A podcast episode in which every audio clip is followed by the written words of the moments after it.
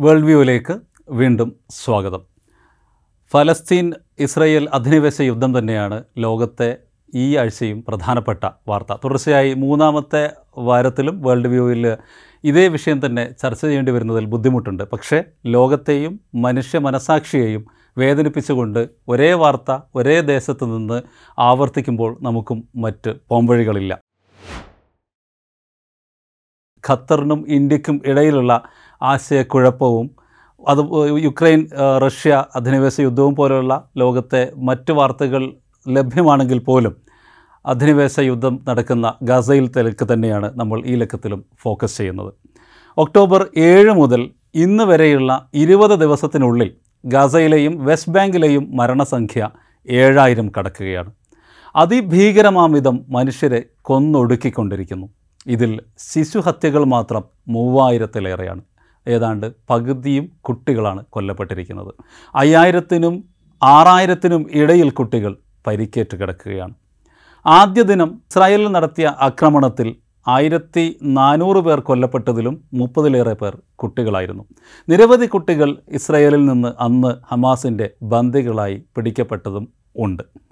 നിർബാധം നിർദ്ധയം നിരന്തരം വന്നു വീഴുന്ന ബോംബുകൾ തകർത്തിട്ട ആശുപത്രികളുടെയും അഭയാർത്ഥി ക്യാമ്പുകളുടെയും വീടുകളുടെയും ഫ്ലാറ്റുകളുടെയും എല്ലാം അവശിഷ്ടങ്ങൾക്കിടയിൽ നിന്ന് ചേതനയറ്റ കുഞ്ഞു ശരീരങ്ങൾ വാരിയെടുക്കുന്നവരുടെയും അത് കണ്ട് വാവിട്ട് കരയുന്നവരുടെയും ദൃശ്യങ്ങൾ. പരിക്കേറ്റതും തീവ്ര ക്ലേശങ്ങൾ സഹിക്കുന്നതുമായ നിലയിൽ കുഞ്ഞുങ്ങളെ രക്ഷപ്പെടുത്തുന്നതിന്റെ ദൃശ്യങ്ങൾ. അവർക്ക് എങ്ങനെയെങ്കിലും അടിയന്തര ചികിത്സ ലഭ്യമാക്കാൻ പരക്കം പായുന്നവരുടെ ദൃശ്യങ്ങൾ.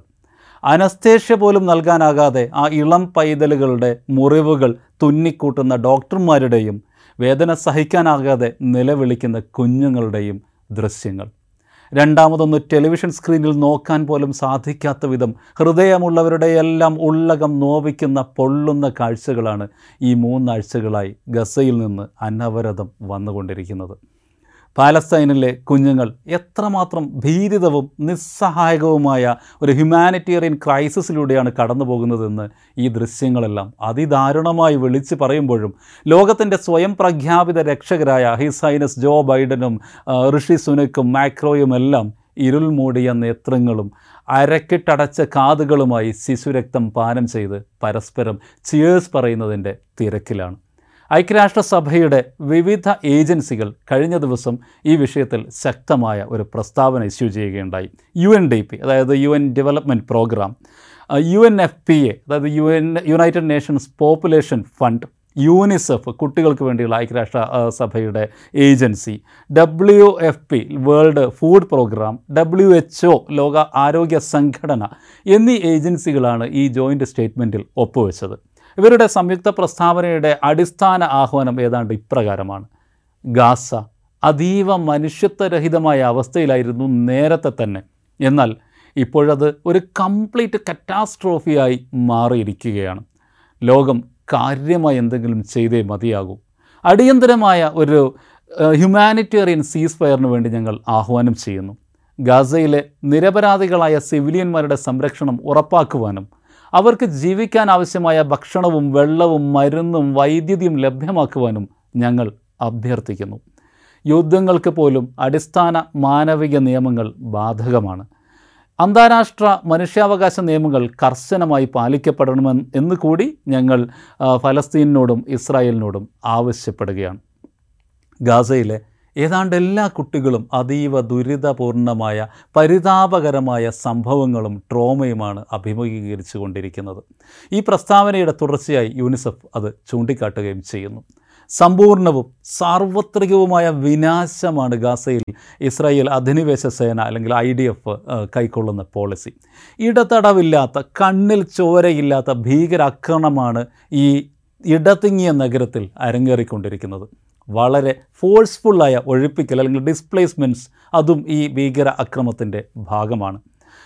പത്ത് ലക്ഷത്തിലേറെ അല്ലെങ്കിൽ ഏതാണ്ട് പതിമൂന്ന് ലക്ഷത്തോളം മനുഷ്യർ ആഭ്യന്തര അഭയാർത്ഥികളായി മാറിക്കഴിഞ്ഞു. ഭക്ഷണം വെള്ളം മരുന്ന് വൈദ്യുതി ഊർജം ആരോഗ്യ പരിപാലനം ശുചിത്വം എല്ലാത്തിനും കടുത്ത ക്ഷാമമാണ്. ഏതാണ്ട് സീറോ അവൈലബിലിറ്റി എന്ന് തന്നെ പറയാം.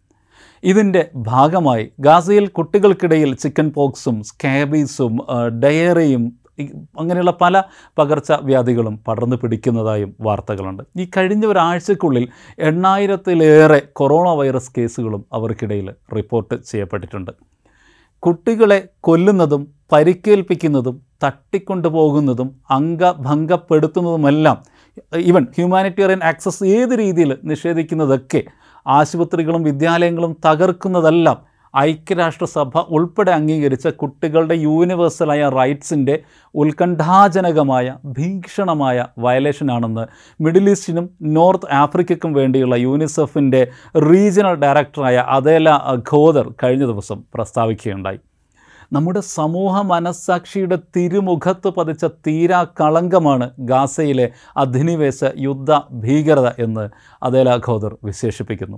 കൊല്ലപ്പെടുകയോ പരിക്കേൽക്കപ്പെടുകയോ ചെയ്യുന്ന കുട്ടികളുടെ കണക്കുകൾ കരളുലയ്ക്കുന്നതാണ് സംഘർഷത്തിന് ഏതെങ്കിലും തരത്തിലുള്ള അയവ് ഉടനടി ഉണ്ടായില്ലെങ്കിൽ മാനുഷിക പരിഗണന വെച്ചുകൊണ്ടെങ്കിലുമുള്ള ഒരു വെടിനിർത്തൽ നടപ്പാവുന്നില്ലെങ്കിൽ ഭക്ഷണവും വെള്ളവും മരുന്നും വൈദ്യുതിയും ഇന്ധനവും ഉൾപ്പെടെ ഹ്യൂമാനിറ്റേറിയൻ എയ്ഡ്സ് ലഭ്യമാക്കുന്നില്ലെങ്കിൽ ദിനേനയുള്ള ഈ മരണസംഖ്യ പ്രത്യേകിച്ച് കുട്ടികളുടെ മരണസംഖ്യ ഉയർന്നുകൊണ്ടേയിരിക്കുമെന്ന് യുനിസെഫിന്റെ മേധാവി താക്കീത് ചെയ്യുന്നു.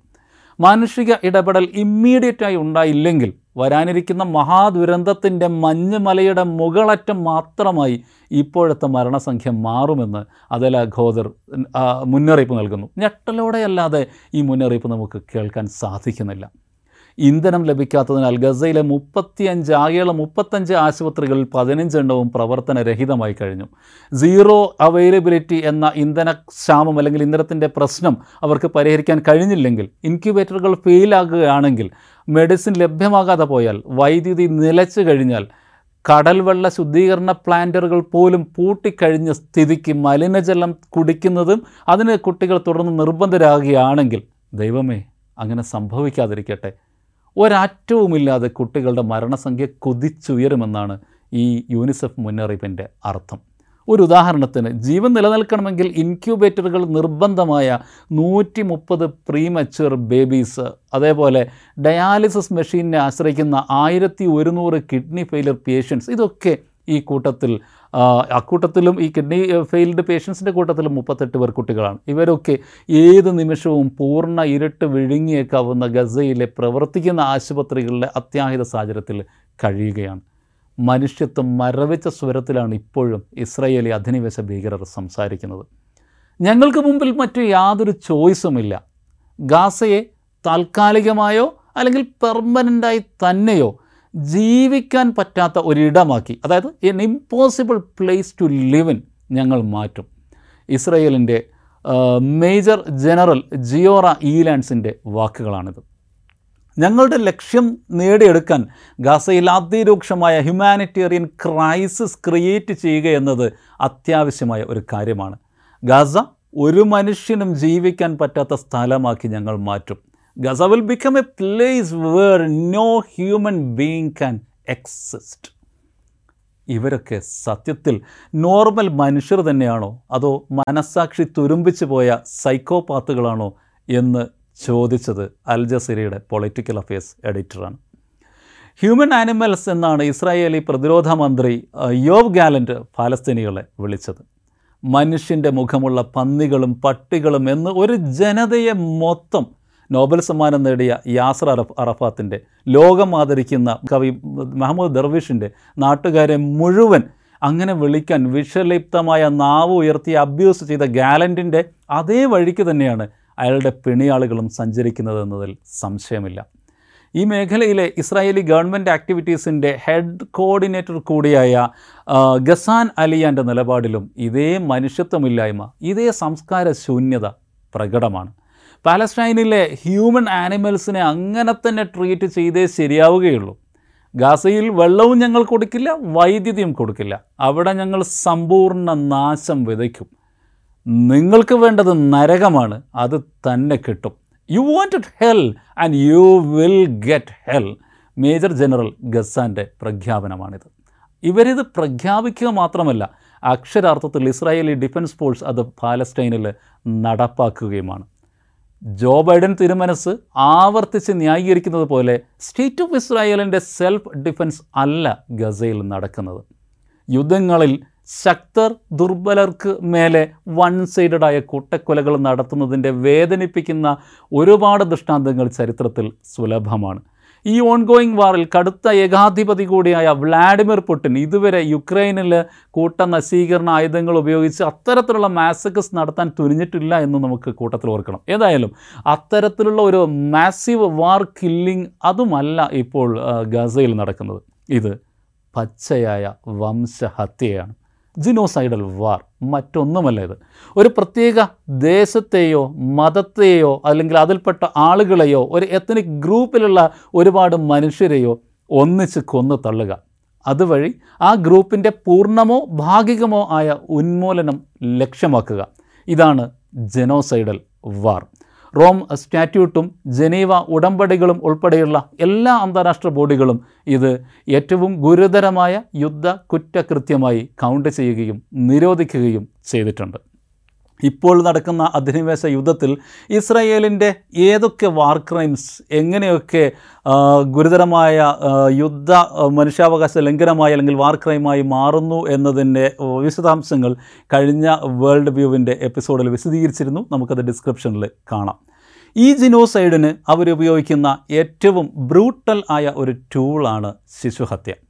പാലസ്റ്റൈൻ സെൻട്രൽ ബ്യൂറോ ഓഫ് സ്റ്റാറ്റിസ്റ്റിക്സിന്റെ രണ്ടായിരത്തി ഇരുപത്തിരണ്ടിലെ കണക്കുകളനുസരിച്ച് പാലസ്റ്റൈനിലെ ആകെ ജനസംഖ്യയുടെ നാൽപ്പത്തി ഏഴ് പോയിന്റ് മൂന്ന് ശതമാനം പേർ പതിനെട്ട് വയസ്സിന് താഴെയുള്ള കുട്ടികളാണ്.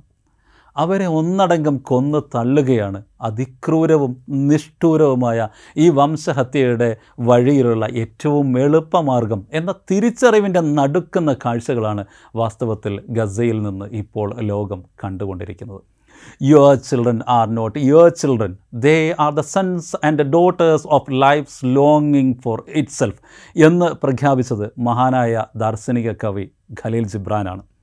കുഞ്ഞുങ്ങളുടെ ദൈവികമായ ഉൽപ്പത്തിയെക്കുറിച്ചുള്ള തത്വചിന്തയാണ് വിസ്തൃതമായ ആ വരികളുടെ ആധാരം. ആയിരത്തി എണ്ണൂറ്റി എൺപത്തി മൂന്നിൽ പാലസ്റ്റൈനിന്റെയും ഇസ്രായേലിന്റെയും അയൽരാജ്യമായ ലബനോണിലായിരുന്നു ജിബ്രാൻ ജനിച്ചത്. ഇപ്പോൾ പാലസ്റ്റൈനിലും ലബനോണിലുമെല്ലാം അവിടുത്തെ എല്ലാ തെരുവുകളിലും ഈ ഡിവൈൻ ചൈൽഡ്ഹുഡിന്റെ രക്തം ഘനീഭവിച്ച് കിടക്കുകയാണ്. ദൈവം മാത്രമേ ഈ നിസ്സഹായ ബാല്യങ്ങൾക്ക് തുണയായുള്ളൂ. മനുഷ്യത്വത്തിന്റെ വെളിച്ചം ഉദിക്കട്ടെ എന്ന പ്രത്യാശയോടുകൂടി ഈ ലക്കം വേൾഡ് വ്യൂ അവസാനിപ്പിക്കുകയാണ്.